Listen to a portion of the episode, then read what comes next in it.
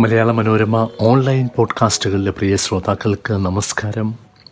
ഇത് ഡൽഹിയിൽ നിന്ന് ദേശീയം പോഡ്കാസ്റ്റുമായി ജോമി തോമസ്. വിശ്വാസം പോകുന്ന വഴികൾ. സമ്പൂർണ രാഷ്ട്രമീമാംസയിലല്ല ഫിസിക്സിലാണ് ബിരുദാനന്തര ബിരുദമെങ്കിലും. ഇന്നലെ എഴുപത്തിരണ്ട് വയസ്സ് തികഞ്ഞ പ്രതിരോധ മന്ത്രി രാജ്നാഥ് സിംഗിന് തിരഞ്ഞെടുപ്പ് രാഷ്ട്രീയത്തിൽ പ്രധാനമന്ത്രി നരേന്ദ്രമോദിയേക്കാൾ പരിചയ സമ്പത്തുണ്ട് ആയിരത്തി തൊള്ളായിരത്തി എഴുപത്തി ഏഴിലാണ് അദ്ദേഹം ആദ്യം എം എൽ എ ആയത്. വാജ്പേയി മന്ത്രിസഭയിൽ അംഗമായിരുന്നതും പരിഗണിക്കുമ്പോൾ ദേശീയ രാഷ്ട്രീയത്തിൽ ബി ജെ പിയിലെ ഏറ്റവും സീനിയറാണ് രാജ്നാഥ്. വാജ്പേയിയുടെ കാലത്ത് നിന്ന് ഇപ്പോൾ ബി ജെ പിയുടെ മുൻനിരയിൽ അവശേഷിക്കുന്നത് അദ്ദേഹമാണ്. ഏതാനും ദിവസം മുൻപ് രാജ്നാഥ് പറഞ്ഞു വിശ്വാസ്യതയുടെ കാര്യത്തിൽ ഇന്ത്യൻ രാഷ്ട്രീയം പ്രതിസന്ധി നേരിടുന്നു. ഏതെങ്കിലും ഒരു പാർട്ടിയുടെ പേരെടുത്ത് പറഞ്ഞല്ല അദ്ദേഹം ആശങ്കാകുലനായത്. രാഷ്ട്രീയക്കാരാണ് പ്രശ്നത്തിന്റെ ഉത്തരവാദികളെന്ന് വിശദീകരിച്ചപ്പോഴും ബി ജെ പിക്കാർ അതിൽ ഉൾപ്പെടുന്നില്ല എന്നൊരു അടിക്കുറിപ്പ് പരോക്ഷമായി പോലും ചേർത്തതുമില്ല. രാഷ്ട്രീയക്കാരുടെ വാക്കും പ്രവൃത്തിയും ഒത്തുപോകുന്നില്ല എന്നതാണ് രാഷ്ട്രീയത്തിന്റെ വിശ്വാസ്യത കെട്ടുപോകുന്നതിന് മന്ത്രി പറഞ്ഞ കാരണം. സഹകരണാധിഷ്ഠിത ഫെഡറലിസം പറയുകയും ഡബിൾ എഞ്ചിൻ പ്രവർത്തിപ്പിക്കുകയും ചെയ്യുന്നത് ഉദാഹരണമായി നമുക്ക് പറയാം. രാഷ്ട്രീയക്കാരെ വിശ്വസിക്കുകയല്ലാതെ ജനാധിപത്യ വിശ്വാസികൾക്ക് നിലവിൽ മറ്റു മാർഗങ്ങളില്ല. വിശ്വസിക്കാൻ കൊള്ളാത്തവർ എന്ന കള്ളിയിൽ പെടാത്ത രാഷ്ട്രീയക്കാർ എന്നൊരു ന്യൂനപക്ഷമുണ്ട് എന്നത് ആശ്വാസകരമായ വസ്തുതയുമാണ്. അമേരിക്കൻ പ്രസിഡന്റ് സ്ഥാനത്തേക്ക് തങ്ങൾ ജോ ബൈഡനെ പിന്തുണച്ചതിനെക്കുറിച്ച് ശാസ്ത്രമാസിക നേച്ചർ ഏറ്റുപറച്ചിലെന്നോണം അടുത്ത കാലത്ത് വ്യക്തമാക്കി. പിന്തുണ കൊണ്ട് ബൈഡന് പ്രത്യേകിച്ച് ഗുണമൊന്നും ഉണ്ടായില്ല. മാസികയുടെ വിശ്വാസ്യതയിൽ കോട്ടമുണ്ടായി. രാഷ്ട്രീയക്കാരെ പിന്തുണയ്ക്കുക ശാസ്ത്രമാസികയുടെ പണിയല്ലെന്ന് വിലയിരുത്തപ്പെട്ടു. സംഭവിച്ചത് അമേരിക്കയിലാണെങ്കിലും മറ്റു പലതിനുമൊപ്പം രാഷ്ട്രീയക്കാരോട് പാലിക്കേണ്ട കയ്യകലം എന്നൊരു സന്ദേശം കൂടി നേച്ചർ മാസികയുടെ അനുഭവത്തിലുണ്ട്. തങ്ങളുടെ സമരവേദിയിൽ രാഷ്ട്രീയക്കാർ വേണ്ടെന്ന് തീരുമാനിച്ചപ്പോൾ ഉത്തരേന്ത്യയിലെ കർഷകർ അത്തരമൊരു അകലമാണ് പാലിച്ചത്. രാഷ്ട്രീയക്കാരെ ഉൾപ്പെടുത്തിയാൽ സമരത്തിന്റെ സ്വഭാവവും പരിണാമവും ലക്ഷ്യവിരുദ്ധമാകുമെന്ന ആശങ്ക പ്രകടമായിരുന്നു. അതിലുള്ളതും വിശ്വാസ്യതയുടെ തന്നെ പ്രശ്നമാണ്.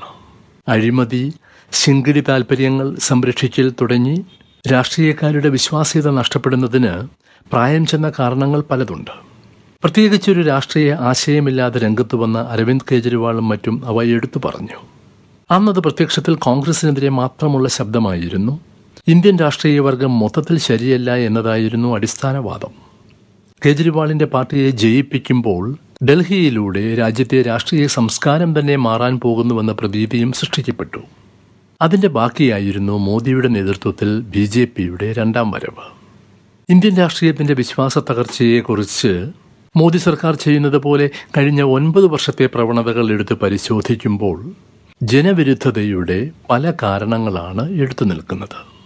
താൻ വിശ്വസിക്കുന്ന ആശയം എന്ന് തിരഞ്ഞെടുപ്പ് കാലത്ത് ജനത്തോട് പറഞ്ഞത് ഇരുമ്പുലൊക്കെ അല്ലെന്ന് പിന്നീട് തെളിയിക്കുന്ന രാഷ്ട്രീയക്കാരുടെ എണ്ണം നിത്യേന വർദ്ധിക്കുന്നതും ജനാധിപത്യ വിരുദ്ധ രീതികളിൽ രാഷ്ട്രീയക്കാരെയും പാർട്ടികളെയും ഇല്ലാതാക്കുന്നതുമാണ് അവയിൽ പ്രധാനം. ഏറ്റവും പുതിയ കാര്യങ്ങൾ എടുത്താൽ അജിത് പവാറും പറ്റ്നയിൽ പ്രതിപക്ഷ വേദിയിൽ ഇരുന്നപ്പോൾ തനിക്ക് ചിരി വന്നു എന്ന് ബി ജെ പിയോട് ചേർന്ന് നിന്ന് പരസ്യകുമ്പസാരം നടത്തിയ പ്രഫുൽ പട്ടേലും പ്രതിനിധാനം ചെയ്യുന്നത് ആശയക്കൂറില്ലാത്ത രാഷ്ട്രീയക്കാരെന്ന ഗണത്തെയാണ്. പ്രത്യയശാസ്ത്രം എന്ന കഠിന പദത്തിനു പകരമാണ് ഇവിടെ ആശയമെന്ന് പ്രയോഗിക്കുന്നത്. നിതീഷ് കുമാറിനെതിരെ നേരത്തെ തേജസ്വി യാദവ് ആരോപിച്ചതും ഇപ്പോൾ അമിത്ഷാ ആരോപിക്കുന്നതും കൂറില്ലായ്മയാണ്. അജിത് പവാർ എൻ സി പിയെ പിളർത്തുന്നതിന് മുൻപായിരുന്നു രാജ്നാഥിന്റെ പ്രസ്താവന. പിളർപ്പിനു ശേഷമാണ് രാജ്നാഥ് ഇന്ത്യൻ രാഷ്ട്രീയത്തിലെ പ്രതിസന്ധിയെക്കുറിച്ച് പറഞ്ഞിരുന്നതെങ്കിലോ? ബി ജെ പിയുടെ കളിയെ രാജ്നാഥ് വിമർശിക്കുന്നു പാർട്ടിയുടെ ശൈലിക്കെതിരെ ശബ്ദമുയരുന്നു എന്നൊക്കെ വ്യാഖ്യാനങ്ങൾ ഉണ്ടാകുമായിരുന്നു. പാർട്ടികളെ പിളർത്തുന്നതും ദുർബലപ്പെടുത്തിയും പ്രലോഭിപ്പിച്ചും നേതാക്കളെ വശത്താക്കുന്നതും പുതിയ രീതിയല്ല. എന്നാൽ തിരഞ്ഞെടുപ്പിൽ മറ്റു പാർട്ടികൾ ജയിക്കും ബി ജെ പി അധികാരം പിടിക്കും എന്നത് ഏതാനും വർഷം മാത്രം പഴക്കമുള്ള ചൊല്ലാണ്. കർണാടകയിൽ ഈയിടെ അതിനൊരു ഇടവേളയുണ്ടായി എന്നത് ശരിയാണ്. കളി തുടരും എന്ന സൂചനയാണ് ബി ജെ പി നൽകുന്നത്. വേണമെങ്കിൽ പറയാം രാഷ്ട്രീയ ആശയങ്ങളുടെ ബഹുസ്വരതയിലും അവർ വിശ്വസിക്കുന്നില്ലെന്ന്. ജനാധിപത്യത്തിൽ അഴിമതിക്കാരെ ഉൾപ്പെടെ പുറത്താക്കാനുള്ള ആരോഗ്യകരമായ രീതി തിരഞ്ഞെടുപ്പാണ്. ആ അവകാശം കൂടിയില്ലെങ്കിൽ ജനത്തിന് നിലവിലെ സമ്പ്രദായത്തോടുള്ള വിശ്വാസമില്ലായ്മ സമ്പൂർണമാകും. പ്രതിപക്ഷമില്ലാതെ എന്ത് ജനാധിപത്യം? എന്നാൽ തിരഞ്ഞെടുപ്പല്ലാത്ത മാർഗങ്ങളിലൂടെ പാർട്ടികളെയും വ്യക്തികളെയും ഒതുക്കുക അല്ലെങ്കിൽ തങ്ങളുടേതാക്കുക എന്ന രീതി സ്ഥിരപ്പെടുത്തുകയാണ് ബി ജെ പി ചെയ്തിരിക്കുന്നത്. അന്വേഷണ ഏജൻസികളെ പ്രതിപക്ഷത്തേക്ക് നിത്യേന അയച്ചുള്ള രാഷ്ട്രീയ പ്രവർത്തനം ഒരു ഉദാഹരണം. അന്വേഷകരെ ആകർഷിക്കുന്ന അസ്ഥികൂടങ്ങൾ നേതാക്കളുടെ അലമാരകളിലുണ്ടാവാം ബി ജെ പിയിൽ ചേരുകയോ അവരോട് ചേർന്ന് നിൽക്കുകയോ ചെയ്യാത്തവർക്ക് രാഷ്ട്രീയ ജീവിതം സാധ്യമല്ലെന്ന സന്ദേശത്തിന്റെ കൈമാറൽ സംഭവിക്കുന്നുണ്ട്. ലോക്സഭാ തിരഞ്ഞെടുപ്പ് അടുക്കുമ്പോൾ അത്തരം തെറ്റുകളുടെ ആവർത്തനങ്ങൾക്കുള്ള സൂചനയാണുള്ളത്. കാരണം പ്രതിപക്ഷ ഐക്യം എന്ന് കേട്ടപ്പോഴേ ബി ജെ പിയെ ഭയം ബാധിച്ചിട്ടുണ്ട്. ഭയക്കണം എന്ന് പറയാവുന്ന ഐക്യത്തിലേക്ക് പ്രതിപക്ഷം എത്താം എത്താതിരിക്കാം.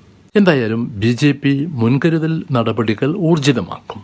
ജനത്തെ സ്വാധീനിച്ച് മാത്രം രണ്ടായിരത്തി ഇരുപത്തിനാലിൽ വിജയിക്കാമെന്ന ആത്മവിശ്വാസം ഇപ്പോൾ അവരിൽ പ്രകടമല്ല.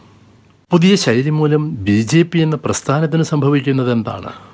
അസം മുഖ്യമന്ത്രി ഹിമന്ത ബിശ്വ ശർമ്മ മണിപ്പൂർ മുഖ്യമന്ത്രി ബിരേൻ സിംഗ് പഞ്ചാബിലെ ബി ജെ പി അധ്യക്ഷൻ സുനിൽ ജാക്കർ ആന്ധ്രാപ്രദേശ് അധ്യക്ഷ ഡി പുരന്തേശ്വരി തുടങ്ങിയ മുൻ കോൺഗ്രസ്സുകാർ ഉൾപ്പെടുന്നതാണ് ഉത്തരം. ബി ജെ പിയുടെ ആശയത്തിൽ ആകൃഷ്ടരായി എന്ന് ഇവരാരെങ്കിലും പറഞ്ഞതായി റിപ്പോർട്ടുകളില്ല. ഇങ്ങനെ പോയാൽ മുൻ കോൺഗ്രസുകാരായിരിക്കുമോ ബി ജെ പിയിൽ കൂടുതലെന്ന് ആശങ്കപ്പെടുന്ന ആർ എസ് എസുകാരുണ്ട് അവരുടെ നീരസം മിക്ക സംസ്ഥാനത്തും പ്രകടമാണ്. ഇന്ത്യൻ രാഷ്ട്രീയം നേരിടുന്ന പ്രതിസന്ധി ബി ജെ പിക്ക് ബാധകമല്ലെന്ന് അടിയന്തരാവസ്ഥ കാലത്ത് രാഷ്ട്രീയം തുടങ്ങിയ രാജ്നാഥ് സിംഗ് പറയാതിരുന്നതിന് ഇങ്ങനെയും ചില കാരണങ്ങളുണ്ടാവാം. മലയാള മനോരമ ഓൺലൈൻ പോഡ്കാസ്റ്റുകൾ ദേശീയം പോഡ്കാസ്റ്റുമായി ഇനി അടുത്തയാഴ്ച. നമസ്കാരം.